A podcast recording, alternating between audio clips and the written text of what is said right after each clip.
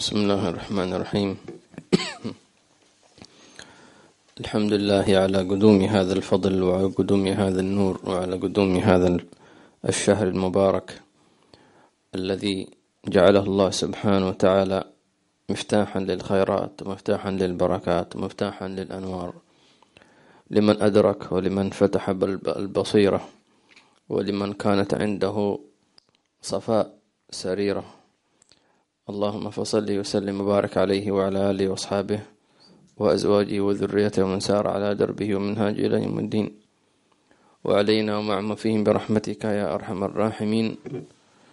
وبارك في هذا المجلس وبارك في هذا الدرس وبارك في هذا العطاء والجود. واجعلنا من الذين يستمعون القول فيتبعون أحسنه.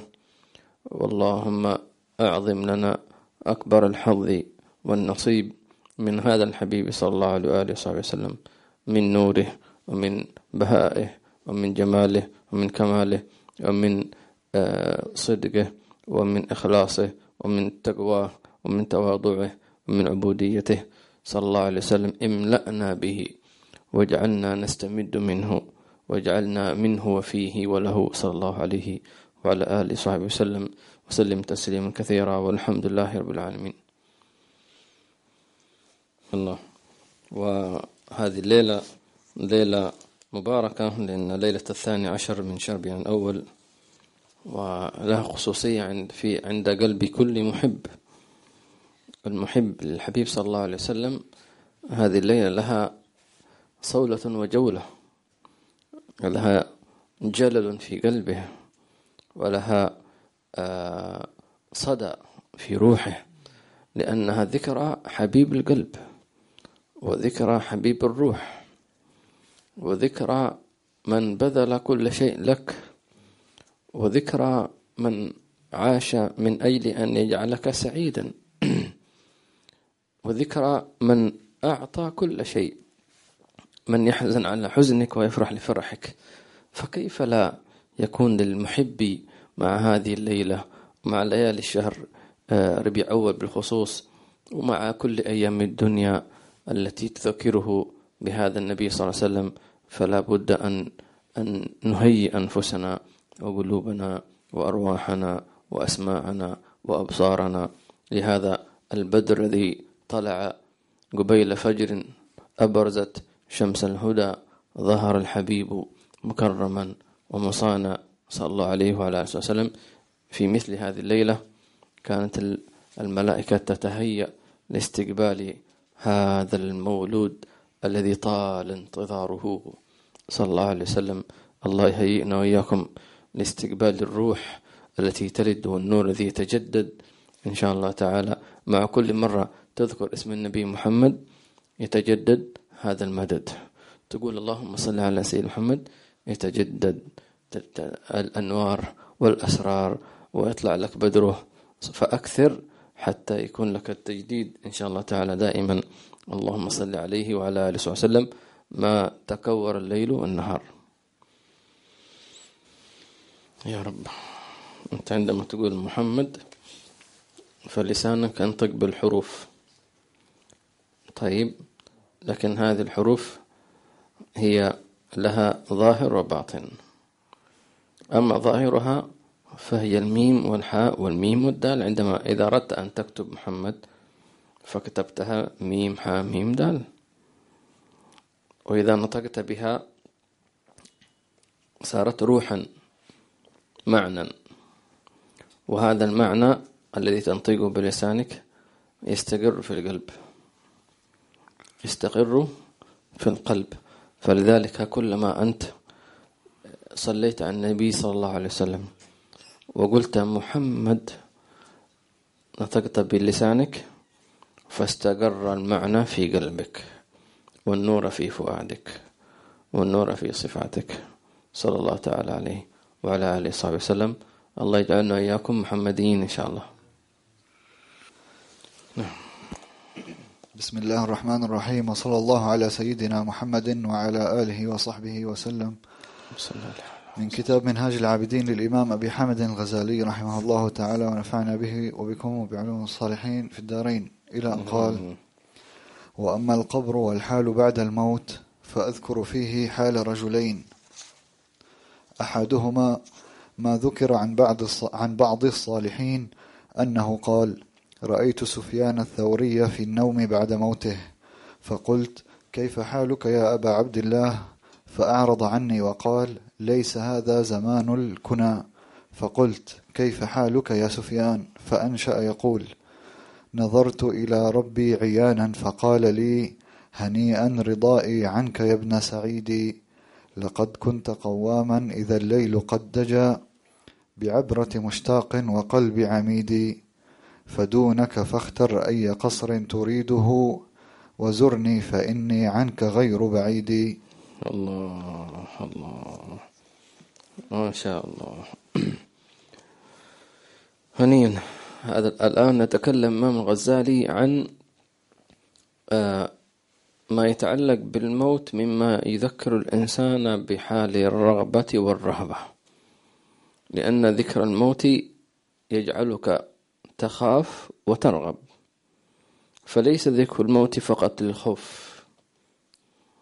تمام؟ في بعض الناس يظن أن الموت ذكره للتخويف. بل هو للتخويف من ناحية نعم أكيد لا شك ولكن من ناحية للتشويق. لأن أما بالنسبة للتخويف فإن فيها من الحساب ومن المناقشة وفيها من الوقوف بين يدي الله تبارك وتعالى فلا شك أن الإنسان يخاف من ذلك والخوف من الجليل خوفك يجعلك آمنا إن شاء الله تعالى. ولكن أن يكون الموت آه، مشوقا. كيف يكون مشوقا؟ لأنه الفيصل بينك وبين لقاء الأحباب هو أن تموت. سيدنا بلال كما ذكرنا اليوم في الخطبة عند سكرات موته يقول وطرباه غدا نلقى الأحبة محمدا وصحبه.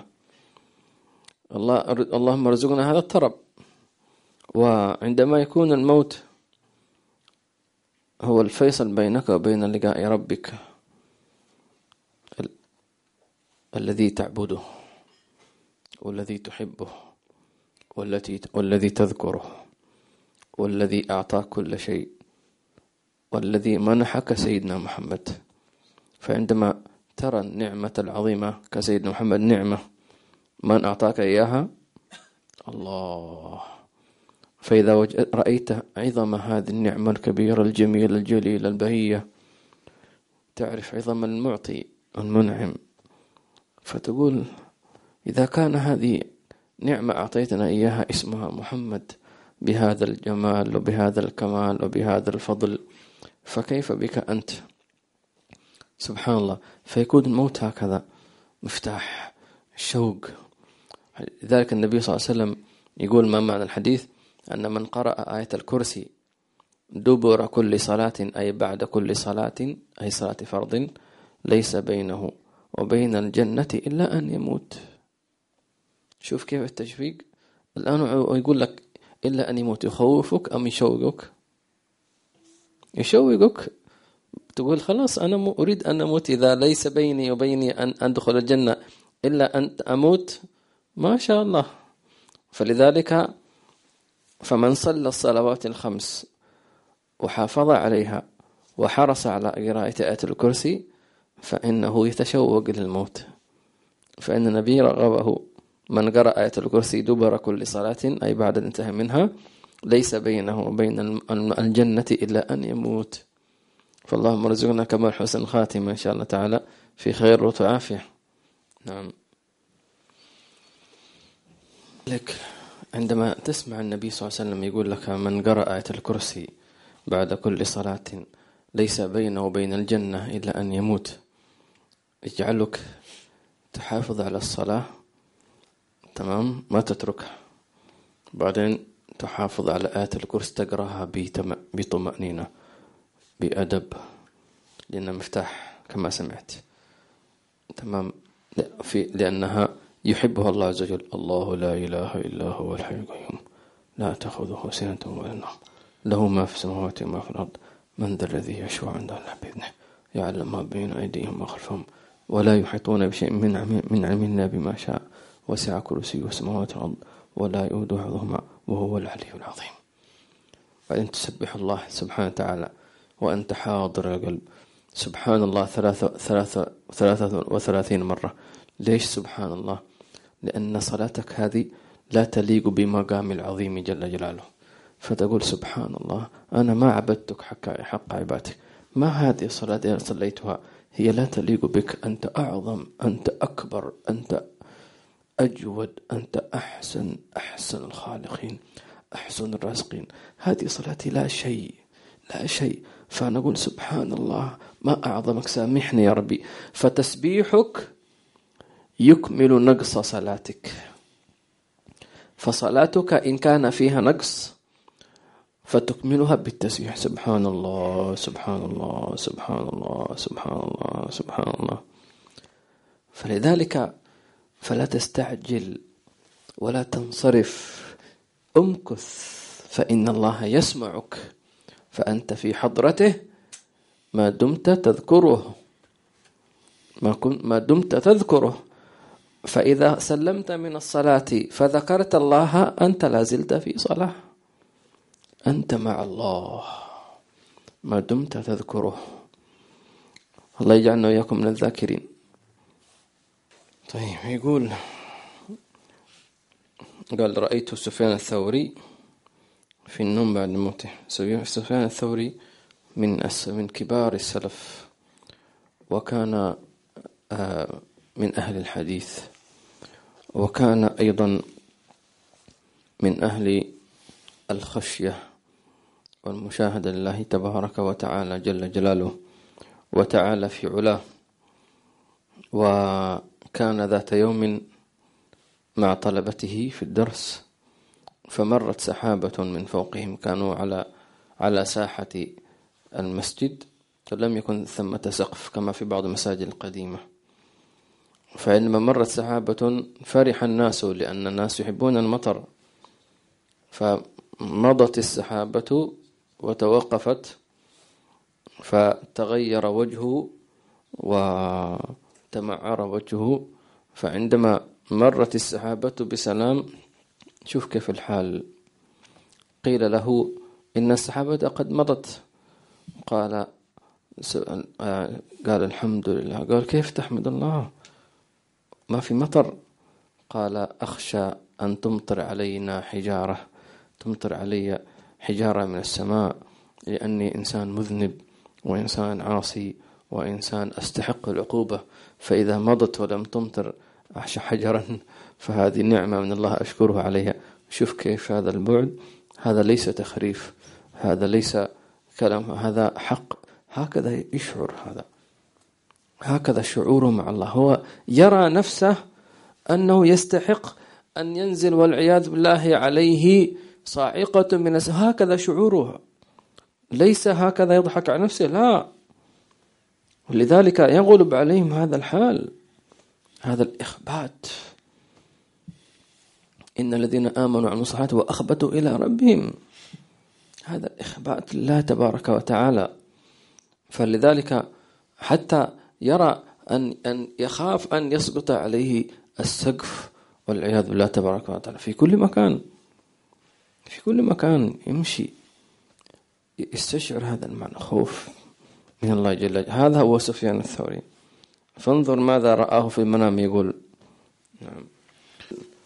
رأيت سفيان الثوري في المنام. وقلت يا أبا يا أبا عبد الله فأعرض عني. فقال ليس هذا هذا يوم الكنى. اللي هو أبا فلان لأن فيها شيء من من العزة ولا التقدير والاحترام. خلاص الآن ليس مكان الكنى. سميني باسم الذي سمتني به أمي. ما خبرك يا سفيان؟ فقال هذه الأبيات ومعناها يقول أن الله أذن لي أن أنظر إليه وقال لي هنيئا رضائي عنك يا ابن سعيد. يعني الله يهنئه هذا الإنسان أو هذا العبد أنه رضي الله عنه فعلا نعم التهنئة.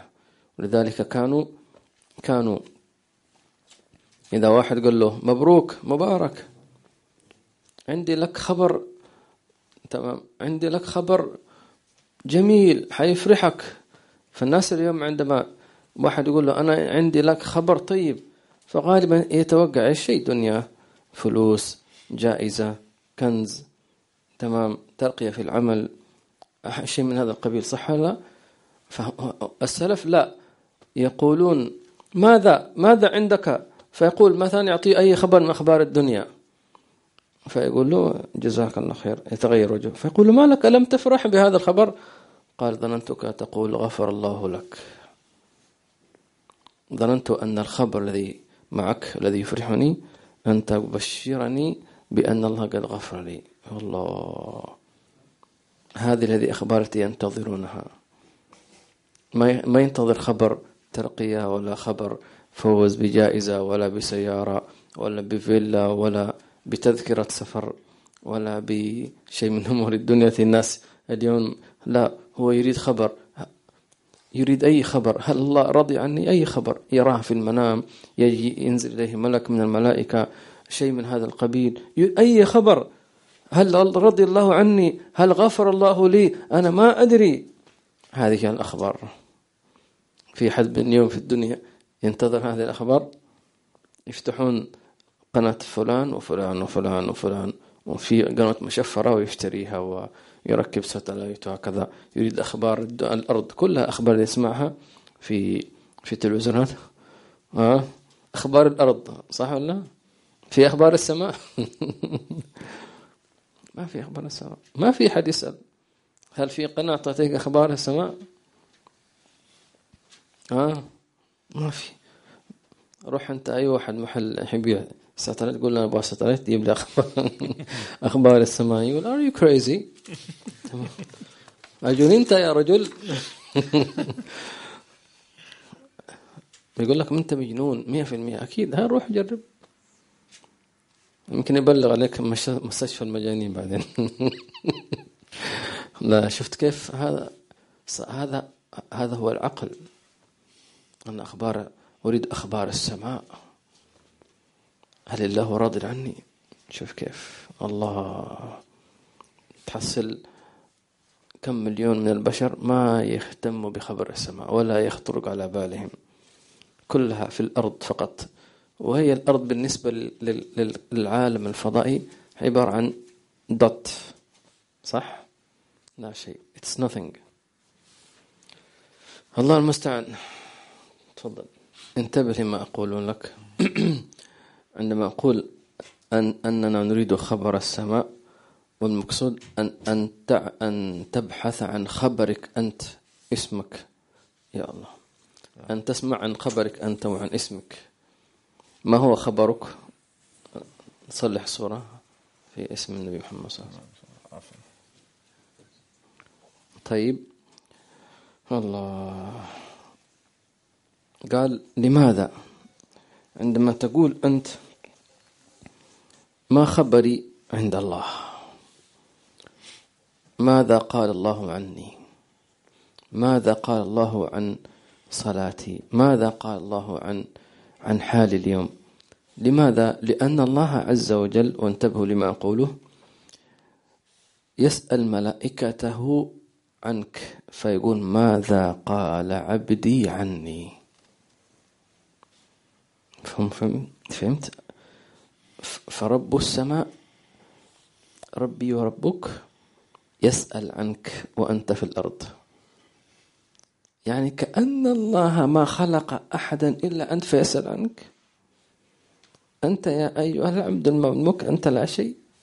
أنت ما ما وزنك في هذا الكون في هذا الوجود لا شيء أنت لا شيء.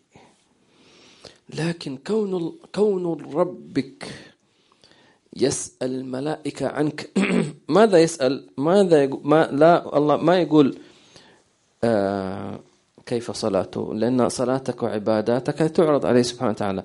لكن يسأل ملائكة ماذا قال عني؟ فيقولون يا ربي وجدناه يذكرك يسبحك يحمدك. فيقول الله وهل رأوني؟ فيقولون لا. فيقول فكيف لو رأوني؟ فقالوا لكانوا أشد لك عبادة حبا.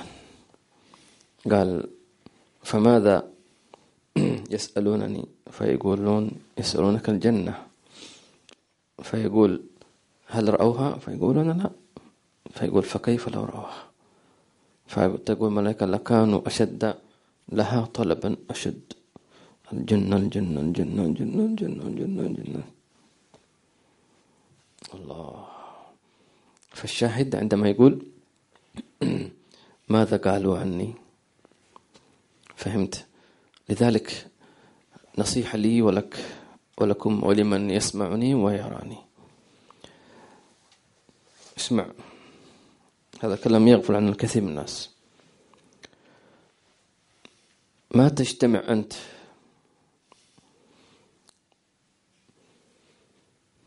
بشخص فتكون اثنان وطالع ما يكون من نجوى ثلاثة إلا هو رابعهم ولا خمسة إلا هو سادسهم ولا أدنى من ذلك. شو أدنى؟ يعني حتى ولو اثنين لأنه بدأ بالثلاثة. إلا هو والأكثر إلا هو معهم أينما كانوا. فأي كلام بينك وبين صاحبك بينك وبين زوجتك بينه وبينك وبين زميلك اثنين سواء كنتما اثنين أو ثلاث أو أربع الكلام بينكم الله يسأل الملائكة. في هذا الكلام تكلمت مع صاحبك عن أمور الدنيا عن ميتينج وكذا كذا. فيقول الله ماذا قالوا عني؟ أنت وحظك. فإذا أنت نسيان فتقول ملائكة لم يذكروك. ساعتين يتكلمون مع بعض. ما ذكروني. ما سبحوني. ما طلبوا مني شيء. ألا يعرفوا أن الوجود لي؟ أنا الموجود أنا أقرب إليه. الله كم ستكون حسرة. لأن الله سيذكر لعبده. عبدي جلست مع فلان شوف من أول عمرك إلى أن تموت يذكرك. قال الله عز وجل أحصاه الله ونسوه. والله على كل شيء شهيد. يوم يبعثهم الله فينبئهم بما عملوا. أحصاه الله ونسوه.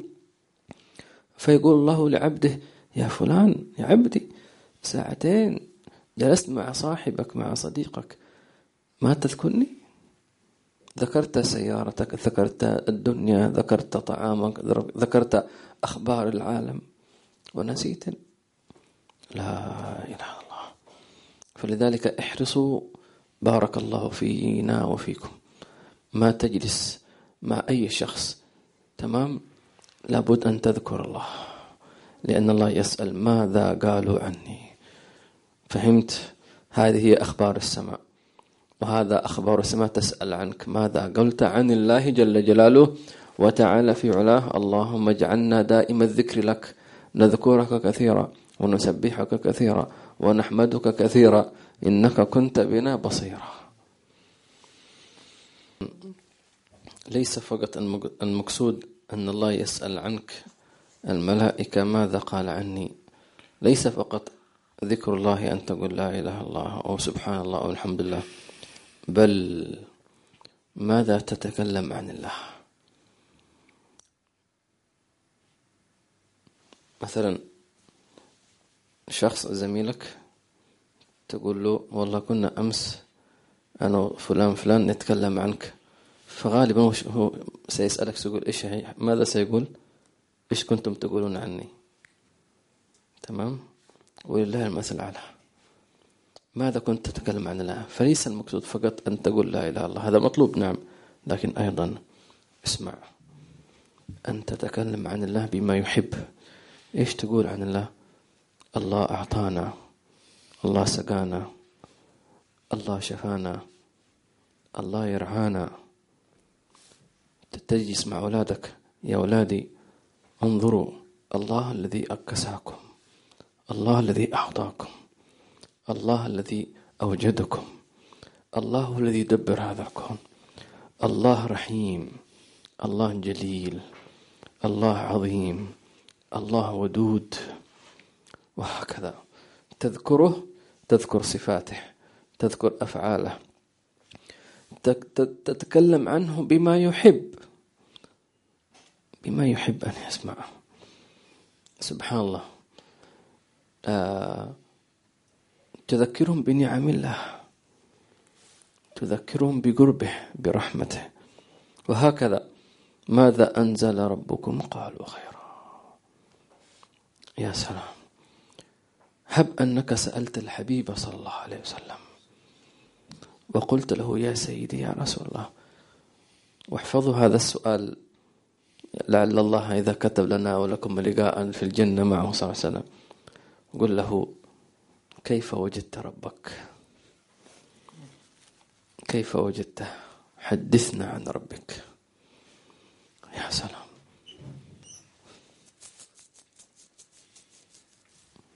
اللهم صل عليه وعلى آله. الله يرزقنا ذلك الاجتماع إن شاء الله. تسمع ما لم تسمع. ما لا أذن سمعت. ولا خطر على قلب بشر. الله يسمعنا إن شاء الله. كلام الحبيب عن حبيبه. الله. يا رب أكرمنا بذلك. الحمد لله. الحمد لله. الحمد لله. يقول لقد كنت قواما إذا الليل قد دجى بعبرة مشتاق وقلب عميد. يقول في هذا البيت أن الله عز وجل يثني على سيدنا سفيان الثوري يقول لقد كنت قواما القوام صيغة مبالغة من القيام. يقال فلان قائم فإذا كان كثير القيام قوام. طيب لقد كنت قواما أي كثير القيام بالليل. إذا الليل قد دجى دخل الليل بعبرة مشتاق. العبرة هو أول البكاء يقال فخنقته العبرة. طيب بعبرة مشتاق كأن كأنه يشير إلى أن قيامه ليس فقط آه، خوفا بل شوقا. بعبرة مشتاق يبكي من الشوق إلى الله. قالوا هذا أفضل القيام أن تترك المضجع والراحة والنوم وهو نفسك. ما حركك إلا الشوق إلا الحب لهذا الإله. سبحانه وتعالى وخاصة أنك لم تره عينك لكن عرفته روحك. وهذا يجعلك تشتاق أكثر وتزداد أكثر لأنك إذا شممت رائحة القرب فتريد أن ترى القريب. ألا ترى عندما تسمع عن المدينة تعشقها وأنت ها هنا. تعلق صورها في جدران بيتك. تعلق أماكنها. تعل حتى يصل الحال أن الإنسان يعلق حتى نخيل المدينة. نخلة. مع أن نخلة المدينة من حيث الشكل والديزاين هو موجود في نخلة في هنا أو هنا في العالم نخلة. لكن هذه نخلة المدينة. آه يذكرها. لذلك كما قال البصيري أم هبت الريح من تلقاء كاظمة وأومض البرق في الظلماء من إضم إضم جبل بالمدينة. أمن تذكر جيران بذي سلم مزجت دمعا جرى من مقلة بدم من كثرة جريان الماء جرح. إيش؟ المخرج المقلة جرح. فاختلط الدم بالدمع. آه. أم هبت قال أمن تذكر جيران بذي سلم؟ مزيت دمعا جرى من مقلة بدم. أم هبت الريح؟ هو الآن يحكي عن نفسه. إيش الذي أصابني؟ هل تذكر جيران بذي سلم؟ يقصد الحبيب صلى الله عليه وسلم وصحبه الكرام وآل بيته. كما قال الإمام حداد لجيراننا بالأبطحية آه. هل أنا الذي أصابني لأني تذكرت تذكرتهم فيقول أنا ما نسيتهم حتى أذكرهم. أم هبت الريح؟ هو يسأل نفسه. هبت ريح من هناك يسمونها ريح الجنوب. تحمل عبك المدينة. في ناس يشمونها. الله يجعلنا وياكم منهم. من تلقاء كاظمة. نجالك الريح من جهة جبل أحد. لها عبق لها ريح لها طعم لها ذوق. تمام؟ من تلقاء كاظمة وأومض البرق في الظلماء من إضم فما لعينيك إن قلت اكف فاهمته لأن كل شيء يراه من من ضرب من البرق أو من الريح أو من تذكر يزيد من هيجانه الله الله يرزقنا وإياكم هذا الحب في خير وعافية بعبرة مشتاق وقلب عميد معتمد على الله. ملتجئ إلى الله راكن إلى الله معتمد في أموري في كل أموري عليك. كيف تعرف تعرف في كل أموري؟ حتى في صلاتي. حتى في عباداتك وذكرك. هي لا شيء. أنت معتمد عليه. لذلك قالوا الإنسان إذا جاءت سكرة الموت ينسى حسناته وسيئاته ويقبل على ربه. لا تقول صليت ولا صمت ولا شيء. عليك به. الله يكرمنا وإياكم بالقبول التام إن شاء الله تعالى. من أجمل دعوات التي ينبغي المسلم أن يدعو بها دعاء النبي صلى الله عليه وسلم. اللهم اجعل خير عمري آخرة وخير عملي خواتمة وخير أيامي يوم ألقاك فيه. احفظوا هذا الدعاء النبوي. اللهم اجعل خير عمري إيش؟ آخرة. من أراد أن يكتب أو أن يحفظ أو أن يسجل. واحفظها على طول. إنك لا تدري ما الذي يحدث لك. اللهم اجعل خير عمري آخرة. وخير عملي خواتمة. وخير أيامي يوم ألقاك فيه. آمين. اللهم آمين. أعيد مرة ثالثة. اللهم اجعل خير عمري آخرة. وخير عملي أو أعمالي خواتمة. وخير أيامي يوم ألقاك فيه. آمين. اللهم آمين. لا إله إلا الله. الله الله يقول باقي آخر كلام. فدونك فاختر أي قصر تريده. وزرني فإني عنك غير بعيد. يقول مولى لسيد جل جلاله وتعالى في علاه لسيدنا سفيان الثوري. دونك أي اختر تفضل. أي قصر تريده وزرني فإني عنك غير بعيد. كيف تزوره؟ كيف يزوره وهو غير بعيد؟ قال إذا اشتقت أن تزورني تجدني. ما يحتاج تتحرك ولا يحتاج تقطع مسافة. إذا اشتقت وأحسست بأنك عبدي وأني ربك وأنك فقير إلي وتحتاجني تجدني. فإن هذا هي زيارة. زرني. وإلا كيف تزور ربك؟ أهناك مكان يحويه أم بيت يسكنه حاشا وكلا. أقرب إليك منك يا هذا. فما عليك إلا أن تحرك. كما يقول عن كما يقول العلماء حرك بعابعك. يعني اشتغل تحرك حرك الأشواق. فإن أنت اشتقت لي زرني. الله يثبتنا وإياكم إن شاء الله تعالى. واجعلنا وإياكم من الذين يعرفون ويدركون ويرون ويسمعون ويشاهدون. في خير وعافية والحمد لله رب العالمين. لا وصلى الله تعالى وسلم وبارك على سيدنا محمد وعلى سيدنا محمد. اللهم اجعل اجعل اجتماعنا هذا اجتماعا مرحوما واجعل تفرقا بعد تفرقا معصوما.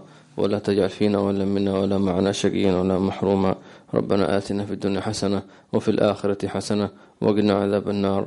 اللهم هيئ لنا في هذه الليلة من لقاء الحبيب صلى الله عليه وسلم والاستمداد منه ومن روحه ومن سره ومن نوره ومن بهائه ومن عطائه ومن تقواه ومن عبوديته ومن أدبه لك ومن ذكره لك يا رب العالمين. اللهم اجعلنا مشمولين به مجموعين عليه يا رب العالمين. اسقنا من محياه واسقنا من ذاته وصفاته حتى نتشرب تتشرب تسري فينا من سراياته إلى فينا فتتشرب أرواحنا من روحه وذواتنا من ذاته وأسماعنا من سمعه وأبصارنا من بصره. وأسماؤنا من أسمائه وأماكننا من مكانه وأحوالنا من أحواله وموتنا من موته وبعثنا من بعثه. يا رب العالمين حتى نكون دائما ونكون فيه معه دائما حتى ندخل الجنة في معيته. آمين. اللهم آمين. يا أكرم الأكرمين ويا أرحم الراحمين. اللهم تقبل هذا المجلس وتقبل هذا الدرس وتقبل هذه اللحظات واجعلها لحظات إن شاء الله تعالى فيها من الخيرات والبركات. ما لا يخطر على بال لأنك المعطي هي بركات منك وهي لأنها بركات وعطايا منك.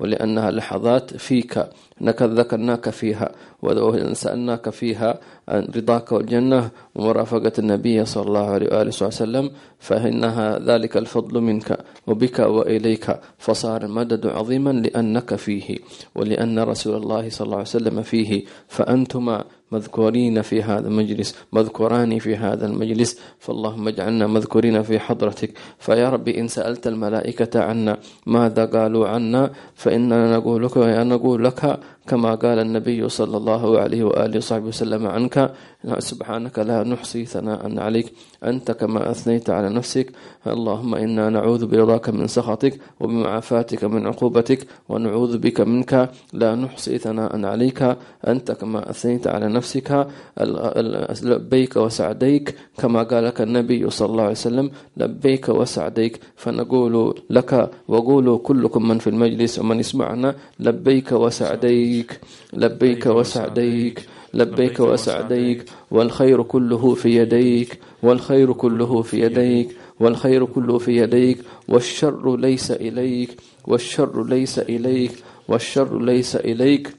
اللهم هذا ما كان كما بلغنا من كلام النبي صلى الله عليه وعلى آله وصحبه وسلم. فنعم الرب أنت ونعم الخالق أنت ونعم المعطي أنت ونعم اللطيف أنت ونعم المدبر أنت. أنت خلقتنا وأنت تهدينا وأنت تطعمنا وأنت تسقينا وأنت تميتنا وأنت تحيينا وأنت على كل شيء قدير. يا الله يا الله يا الله. اقبلنا على ما فينا وسوف تجاوز عن سيئاتنا. اجعل خير أعمالنا أواخرها وخير أعمالنا خواتمها وخير خير أيامنا يوم أن نلقاك فيه. يا رب ثبتنا حتى نلقاك على الحب وعلى الولاء وعلى الوفاء وعلى العبودية وعلى الإيمان وعلى كمال الإيمان وكمال الإحسان وكمال الإسلام وعلى سر لا إله إلا الله سيدنا محمد رسول الله صلى الله عليه وعلى آله وصحبه وسلم متحققين بحقائقها حسا معنا ظاهرا باطنا بسر أسرار الفاتحة واجعلنا من عادين فازين المقبولين يا رب العالمين حنن علينا روح النبي صلى الله عليه وسلم واجمعنا به يا رب العالمين وادخلنا في شفاعته وادخلنا في دعواته وادخلنا في صلاته حتى يتقلب في سجودنا وتقلبك في الساجدين أكرمنا بزيارة ضريحه وزيارة قبره والصلاة في محرابه والصلاة في روضته وأن نشم من شذا ريحه ونشاهد جمال المدينة. أكرمنا بزيارته كرات ومرات. وارزقنا حج هذا العام كل عام.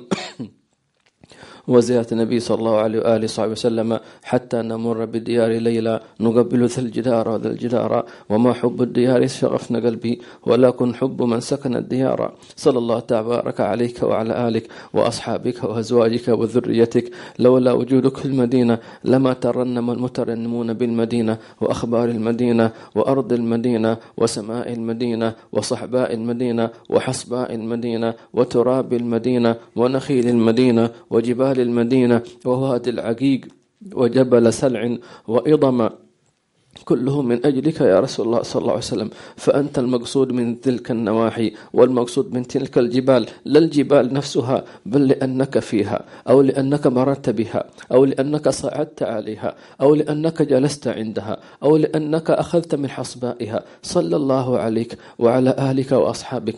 وهنيئا لبقاع مررت بها. وهنيئا لأراض جلست فيها. وهنيئا لبقعة صليت فيها. وهنيئا لمكان ذكرت الله فيها. روحي فداك يا سيد يا رسول الله. ولأقدامك الطاهرة النقية التي وطئت الثرى صلى الله تبارك عليه وعلى آله وصحبه وسلم. اجمعنا به رباه. أبلغه أطيب وأحسن وأكمل السلام صلى الله تعالى عليه وعلى آله وصحبه وسلم. صلاة ترضيك وترضيه. وترضى بها عنا يا رب العالمين يا رب العالمين يا رب العالمين. واجمعنا به صلى الله عليه وعلى آله وصحبه وسلم.